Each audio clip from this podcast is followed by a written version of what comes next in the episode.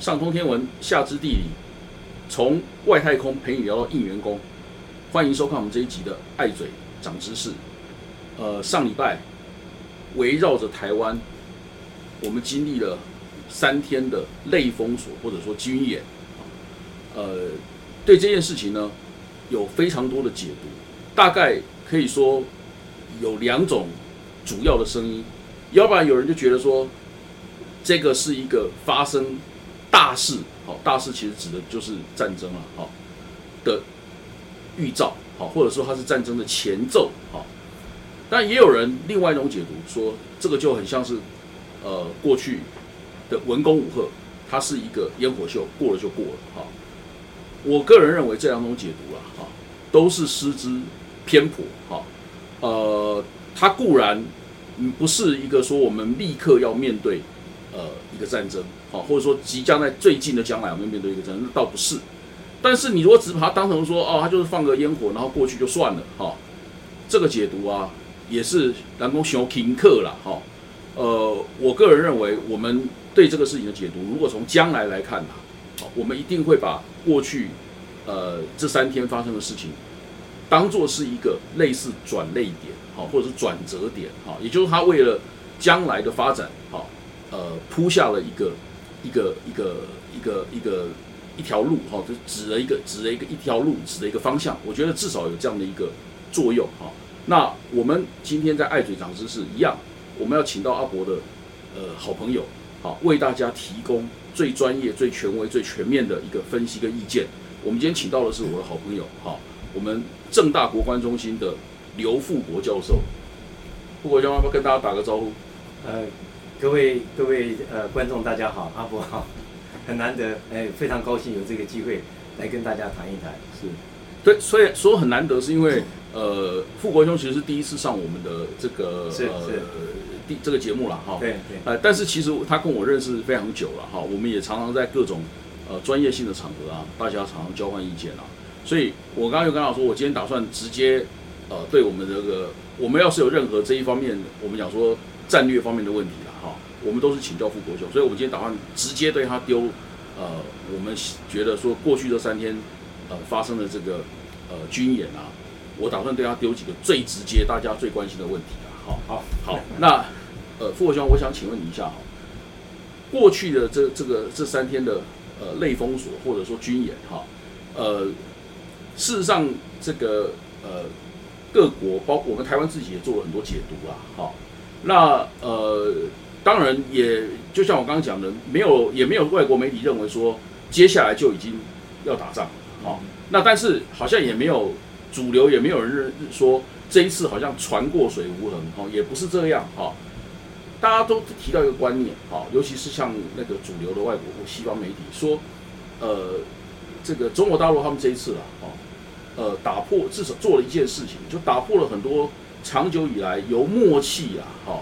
来维持的一个现状哦。比方说所谓的海峡中线啊，对，好，然后他他基本上不不往不不往太平洋这边走，哈，不往台湾的东部这边走，这些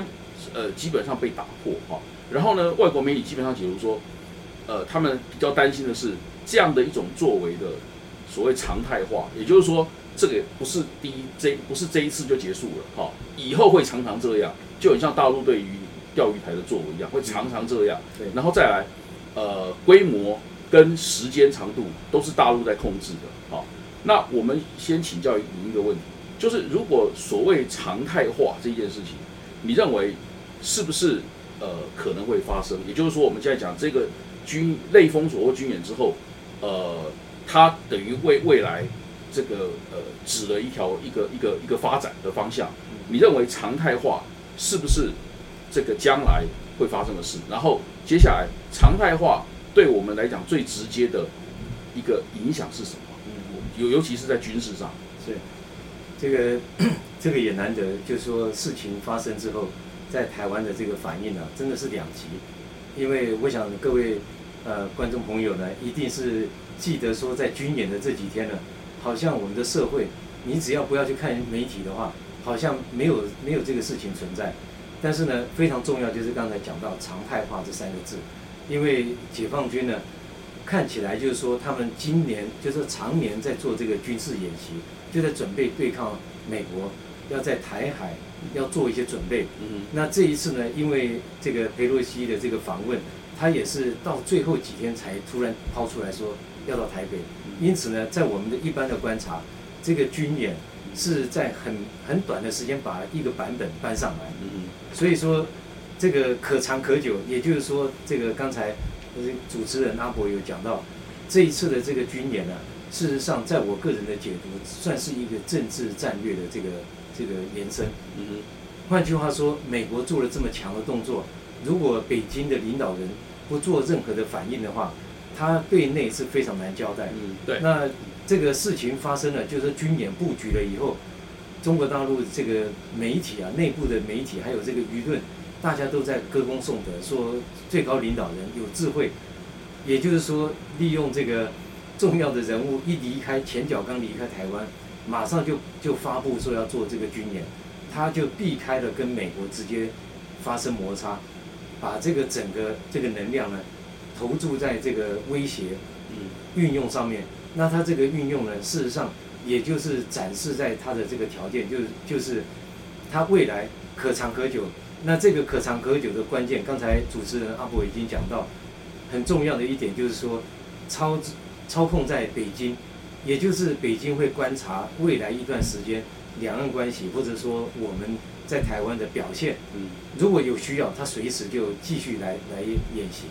如果说没有需要，他就暂停。但是大家的观察就是说，呃，在台湾呢，大家都很聪明，而且资讯非常发达，知道说这一次中国大陆他摆这个阵势呢，应该不是来真的。虽然有些人担心他有可能擦枪走火，嗯，或者是就像大家一直没有忘记的，就是今年二月下旬的时候，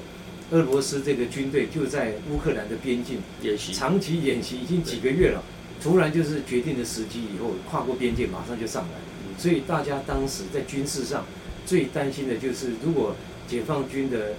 呃这个军舰还有他们的空军就在我们台湾周边演习一段时间，让大家觉得说就像温水煮青蛙，失去的这个警惕心嗯。马上就上来，这个是大家的一个顾虑。但是呢，目前大家往这个年底看，此时此刻呢，中中国大陆的领导人正在北戴河，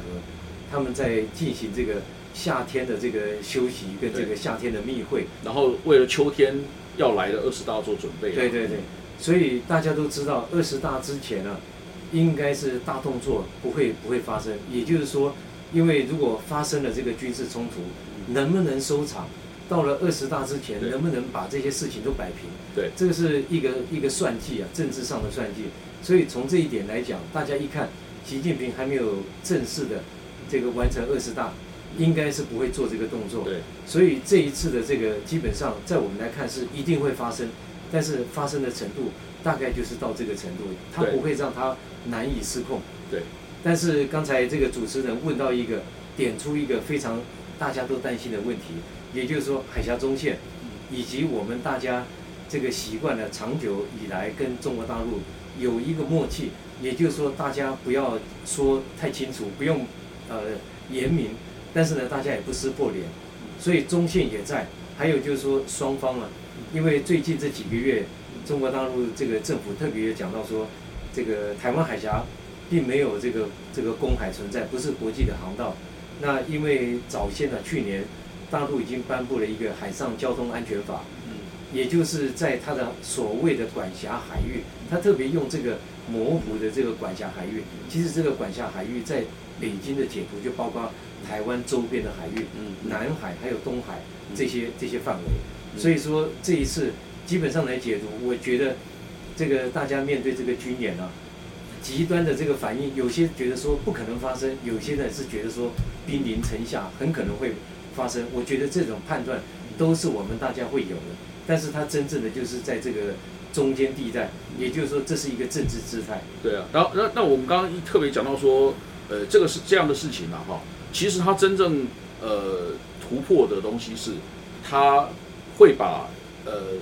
这个越过海峡中线这这样的一个突破，会把它常态化。我们讲常态化就这个意思了，哈。对对那所以它既没有像呃有有些解读说哦，已经要打了哈。然后也不是像有些解读说，哦，就是又又事情又过去了，就是一场秀，它会带来一个新的现状。就中国大陆它再怎么样，它它得到一些，它的它它它它的战略上所得是，它就是往前进了几步。好，那我我们刚刚还没有，我我我一开始有请教，可是我们还没有真的这个这个呃呃呃回回答一下这个问题，就是说，呃，你觉得这样的压过来了，哦，对我们台湾来讲，哦，将来。呃，尤其是在这个呃军事上面哈，我们呃会面对一个这样的一个新的一个常态啊，会有什么样的影响？比方说，我们现在都大家至少已经感觉到，我我我们都台南人哈，我们晚上有时候在在那个台南我们住的那个我我家哦那附近哦，因为我我就会发现说晚上他的那个飞飞我们那个台南机场飞机起降非常频繁，因为台南是一个台南机场是一个军民共用的机场，它起降非常的频繁，那呃。如果是这样的一个呃状态常态化，哈，你觉得对我们的国军会造成什么样的一个压力啊？啊，这个这个问题是非常重要，但是我们一般老百姓啊，可能不太了解到这么深层的问题。因为这个第一点提醒大家，就是说这一次我们立即观察这个时间差，从这个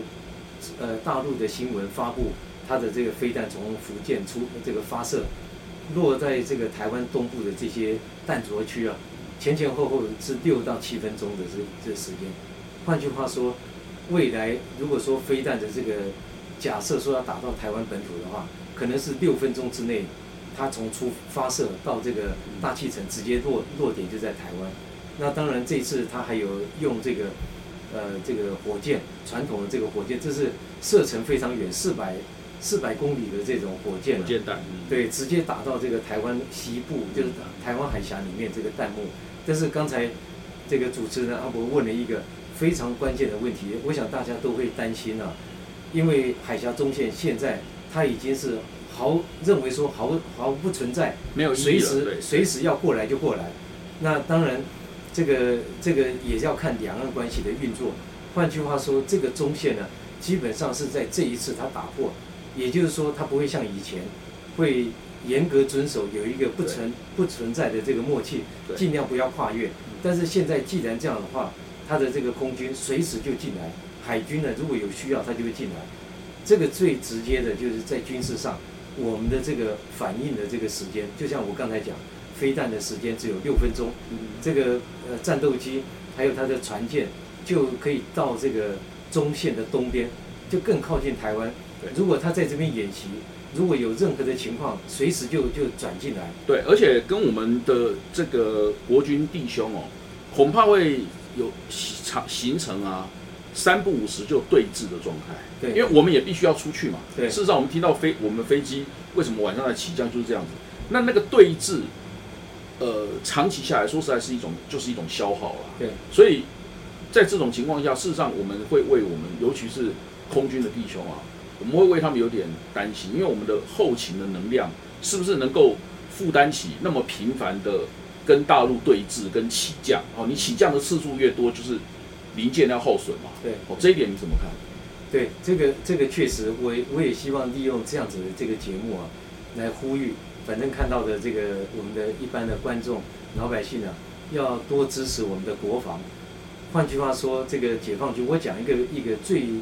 残酷。最现实的这个例子，我们大家都要支持我们的国防。也就是说，这一次的这个这个军演，我们所有的海军的战战舰呢，全部都在海上分布到不同的点。但是呢，如果一般老百姓不知道，看起来我们军容壮盛，我们的大船到小船，年纪最大的五十几岁，年纪最轻的也要二十几岁。嗯。再看一看解放军的这些主力的战舰，都是五年左右，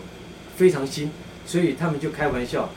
一这个军军事专家，还有我们的海军的这些弟兄啊，他们都知道，当你的船在海上，双方都严格遵守不发第一枪的情况，你就必须要去比比较这个船舰的这个性能。对。所以呢，有一点这个非常对我们来讲，这样压力非常大。我们的船是老船，当然我们的船要追上它，它只要加足马力，一下子就就就跑掉了，你没有办法去跟着它，对，去盯着它。那所以说，这是海军在空军来讲的话，我们很多的这个飞机啊，也其实都非常老旧。大家如果还记得我们新竹机场的这个幻象战机呢，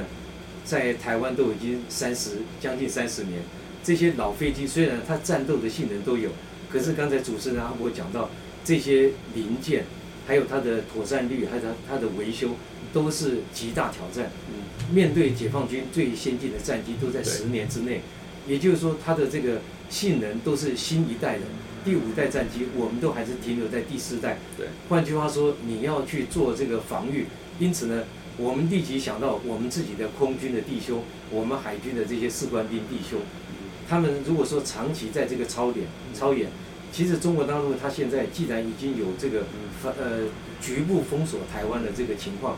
假设说在双方的这个敌对意识继续下去，它其实就可以用部分的超演。拖累我们的这个海空军，就是把它变成是，把它变成，它其实就是基本上本本质上就变成是一个一个一个消耗战了。是，它不是它不是说，呃，就像我们刚刚的讲过，那个两个解读都不对，它不是立即就来，可是它也不是没事，它是在跟你消耗。那消耗你就是说实在的，我们跟大陆消耗的话，是我们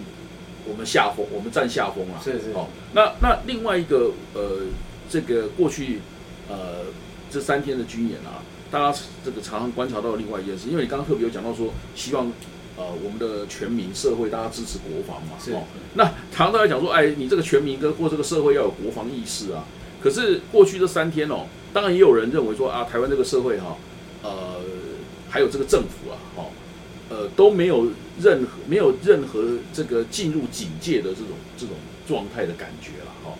那比方说政府的部分。当然，对大家很聚焦在说，哎，飞弹飞越我们的上空，哦，那你你你是不是应该要抓这个抓住这个机会，去呃，比方说发布警报，然后大家也趁机呃去演习一下，说我们如果真的空袭来了，应该要躲哪里？好，政那就政府是完全没有没有任何的的的反应，好像没事一样，好。那当然，另外一个角度是说，民间好刚好时时值这个父亲节过节，哎，大家父亲节过节好像也日也照过哈，也没有呃这个看到有任何社会上的这个大的群众哦，采取一种呃自主性的应变措施了哈。那当然有人觉得说这个呃这个都这个反应很奇怪了，政府的部分呢哈，呃我们。可以这个先谈一下，说你觉得在这个情况下，政府呃等于是冷对这些事情啊，当做没事啊，哈？你觉得这样的反应呃，你觉得合不合理？对，这次这个这个整个军演的这四天当中，最让我们诧异的就是政府的反应，因为我想在媒体在社交媒体啊有很多讨论，不管是支持或者反对，大家这样子的这个看法值得检讨。也就是说，大家想一想，当我们台湾两年前面对这个新冠肺炎的时候，我们全国有这个防御的机制，所以这个升三级的时候，对我们日常的生活就有影响了。对对，对不对？那这个卫福部常常在这个文宣啊，这广告后面都会加了一句话：“有政府真好。”嗯。可是呢，在这个面对国防的这个事情上，我个人觉得，因为从媒体上可以看得到，呃，这个新闻呢，就是说当时呢，面对这样的一个情况。国防部的这些官员、决策官员跟我们的国安官员在一起，大家决定说，到底发布还是不发布？最后好像是根据媒体的报道，是某国安会的这个高层呢认为说不要发布。但是呢，这整个作为啊，因为这个情况呢就落差太大，实际上在我们的空中，在我们的周边呢是战云密布，随时都有可能打起来。可是，在台湾岛里面，所有人呢。歌舞升平，吃饭的吃饭，大家好像不知道发生这个事情。对，因此呢，这个国家安全就本身就是政府的重大责任。嗯，那我个人认为是应该配合这个适当的时机，因为我们印象都很深，就在这个军演之前一个多礼拜，我们才做了一个万安演习。我想，如果大家还那一次演习是比较来真的哦，就是意思就是大家车辆都要对都要暂停，然后要要要寻求掩蔽啊。是是，那反而就很奇怪。这个平常呢，在演练的时候放了这个空袭警报，真正飞弹飞过我们头上的时候没有反应。我想这个可能是面对未来，我们大家要要特别啊，就是说提醒。其实就政府这次做这样这样子的一个作为，就是说完全不发布啊，我觉得跟这个事实落差太大，这个应该要要进一步去检讨。但是如果说作为一个有为的政府啊，应该随时掌握这个这个安全的情势，向我们社会发布。嗯那当然，老百姓的这个作为会根据根据这个政府发布的情况对来做评断。我我觉得那个呃呃，事实上，大家在我们台湾的社会了哈，呃，大家对于基本上对于政府的配合度啊，好，民众对于政府的配合度其实是是是是蛮算蛮高的了。你看那个呃，我最可以类比暂时的哈，我们最接近一个一个状态，其实就是防疫的措施嘛。大家对于在防疫的时候，你看发布三级的时候，我们虽然社会上配合的非常的好哈，嗯但是如果当你政府选择是呃隐蔽资讯，你不让人家知道的话，那说实在，人家要配合也无从配合起嘛。好、所以呃这一次的状态，很多人呢把就是把它解读成说啊，你你这个人家都已经，人家这个叫亲门踏户了啦，哈、人家都已经在门口了啦，哦，这政府居然是，哎，好像没事一样。哦，当然我们不认为这是呃无能的结果，我不认为。好，我认为这是一个呃刻意的决定，就是要把它尽量把它当做没事。那当然，可能政府也在也民进党政府也在心里想说，哦，对我来讲，反正呃这个事情，呃呃，从美国到这个这个高层到我们的高层哈，大大家的反应就是就是尽量淡化处理。那你要淡化处理，就是他基本上接下来就想说，那那那我何必去引起社会的的的这种呃这个恐慌啦，哈、所以他就就是干脆就不就就什么事都不做。可是这样这个情况讲起来，呃，你要对全民的这个国防意识来讲，这其实是一个很有问题的一个做法，因为你你在呃飞弹飞过头上的时候，好、你不去做任何的消息，事实上很多人，你看这一次，事实上是从日本的防卫省才知道相关的消息的，好、是是是，那呃，所以如果是用这样的角度，大家长久以来，长久以后会觉得说，你这个政府讲的事情啊，大家都会怀疑不可靠，好、或是觉得你这个都是政府自己都在粉饰太平。可是这个其实对于要应付呃这个紧急的状态，你你类比我们类比那个呃新冠肺炎的情况就知道，你如果政府不能诚实的面对民众，事实上大家也不知道该做什么。等到有一天你真的事情发生的时候，大家就真的不知道该做什么。对好、所以呃，我我个人是赞成傅国兄讲的，我觉得这一点是呃非常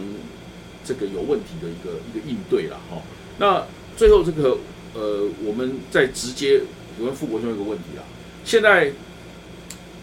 事情就是暂告一段落，哈、虽然说东东部海域的军演好像还在继续，但事情总是大规模的告一的部分告一个段落了，哈、那现在呃，当然又有台湾也有两种的这个呃，也有两种的反应啦，就是要当然另外一个一个反应就是呃，跟中国大陆的对抗心啊，哈、对抗到底的心理当然更更强啦，哈、那国际上的情势也很多是这样的一个一个想法，但是当然另外一个呃比较这个呃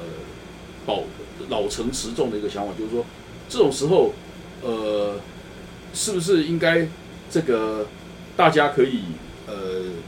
通通气哈，或者是说让这个情势稍微缓和一下。所以有经验的很多外交官，好像您自己本身要外交也在外交系统服务过很长一段时间，说这种其实呃不管大家表面上哦呃再怎么气氛再怎么不开心呐、再怎么氛围再怎么不好啦、还是要这个有所呃沟通，试着沟通，试着接触了。好，事实上美国跟中国大陆就气氛不好，他们也会这样啊。对，你觉得我们现在台湾在这个情况下，呃，是不是呃，如果可以找机会，呃，跟对方当然是低调私底下的哈，去沟通沟通这件事情，也也告诉他们我们、呃台湾这个社会对他们这个事情的反应。你觉得这样比较好，还是呃大家就就就就这个对抗到连往来都不往来？对，这个这个提这个问题呢非常关键，非常重要。其实我们在回答这个问题之前呢，很简单的想一想，这个今年年二月的时候发生了乌克兰战争，在发生了第一个礼拜、第二个礼拜之后，全世界有好几个国家的领袖都试着要重要去握拳，呃，跟这个呃俄罗斯总统普京呢，去跟他讲说要谈判，要去解决。大家如果还还没有见法国总统，对对对，法国总统就就进来，那最重要就是说，他们刚开始这个阶段呢，俄国跟乌克兰都还持续在进行，一边在打，一边还在谈判。那当然，我我个人比较主张，我非常呃同意这个主持人阿伯讲的这这个关键点，也就是说，这一次他是有一点对台湾啊这个军事上、国防上的一种强力的威胁出现。我们当然内部呢要凝聚我们大家国防的这个决心，但是同时啊，也不要忘记，就是说在最危险的时候，就是该出击的时候。那因为这一次这个事件，呃，大陆。对台湾做了这样子的这个军事演习，他也很希望，他当然是不希望这个问题呢不一发不可收拾，就是直接面对这个战争发生。所以呢，这个时候如果说在台湾，不管是国民党或者是相关的这个社会人士，能够跟中国大陆这些决策人士呢有一些不同意见的交换，我觉得此时正好可以缓和下来这个这个情势。如果大家想一想，一九九六年飞弹危机之后。双方啊，就是台湾跟中国大陆，后面还是慢慢的酝酿，在两岸这个共同去谈这个未来的情况之下，慢慢的把这个敌对的这个情况呢缓和下来，之后呢，才才在这个就是说主导这个两岸接触的这种氛围之下，继续往前开拓了我们后来两岸的这个和平，一直到现在。所以我个人呢是非常支持，也非常赞成，就是在两岸。最紧绷的这个时刻，如果说有这样的一个一个机会，能够跟大陆去接触，不管是通通气，或者是交换意见，至少让他们知道说台湾老百姓的反应是什么。是，我想会影响到他们在做最后决策。是我我我们那个呃，刚刚那个傅国雄讲这一段哈，我这个事实上也刚好可以为我们这个节目啊，呃，做一个很好的一个一个结论了哈。呃，事实上那个呃，西方外交哈，常都讲说把。把这种外交外交里面的这些这个呃非常呃重要的哈，这这些呃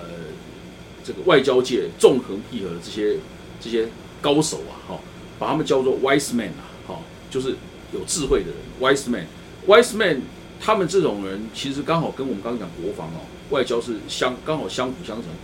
国防是是呃你要。